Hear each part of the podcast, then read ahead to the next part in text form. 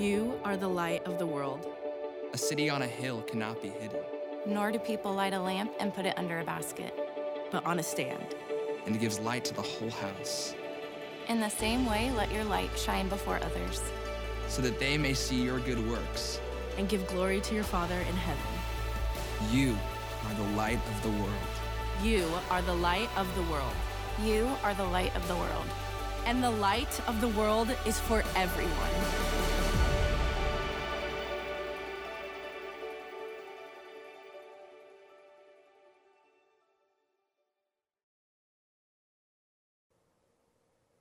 Hello, everybody. Thank you for joining me. It is finally Friday. Thank you for being here. It is now day 19 of our 21 days of prayer. If you have made it this far, you are doing very, very well as we only have a couple more days left. So today, let's, let's get started and dig right in. Uh, in Luke chapter 10, Jesus sends out a group of people called the 72. They were very creative back then. But he sends out the 72 to be a light. Two by two, Jesus sends them out. And just before he sends them, he says, Go, I am sending you out like lambs among wolves. It's as if he is saying, Now remember, you are lambs. You're vulnerable, you're humble, and you are gentle.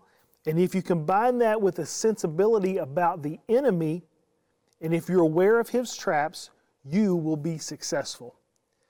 When you're attempting to shine a light in the darkness, it doesn't really help to be defensive.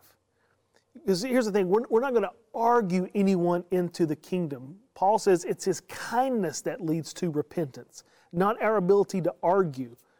Instead, our attitude should be one of sheep. I'm just a sheep offering up some truth. Unconditional love and care is magnetic to non believers.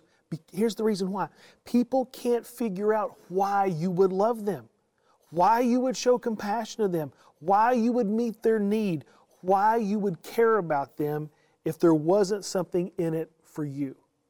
So Jesus says, Remember, you are sheep. Now, Jesus says also, Be sensible. Have your eyes wide open because I'm sending you out among the wolves. Now, when you hear that, you probably think to yourselves, okay, I am a sheep and everybody else is a wolf. But that's not what Jesus is saying. It's clear by the wider context of this passage that wolves are not non believers. Scripture never calls them wolves, they are victims of the enemy. They are not the enemy. They're not the wolves. Wolves in this context are the spiritual forces of the evil one that rage over the souls of people. Later on this passage, you can read when these 72 went out that demons were destroyed.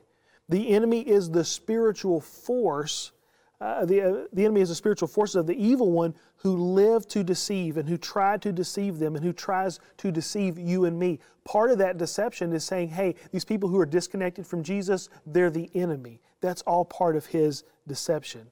And he also tries to deceive people who are spiritually unaware of the extent that God has gone through to show how much he loves them. He tries to deceive you and I into, into, thinking that, that we're not appointed to be a light, that, that, that we're not effective, or as we've already said, unbelievers are the enemy. He tries to shame you into ineffectiveness. God can't use you because you've got that problem, or, or you have that mistake in your past, so, so you're kind of done. There's nothing else you can do because of that. Paul says in Ephesians 6 that our struggle is not against flesh and blood, but our struggle is against the, the powers and principalities of the dark spiritual realm. This is huge because if we approach non believers as though they are the enemy, we're tempted to become combative.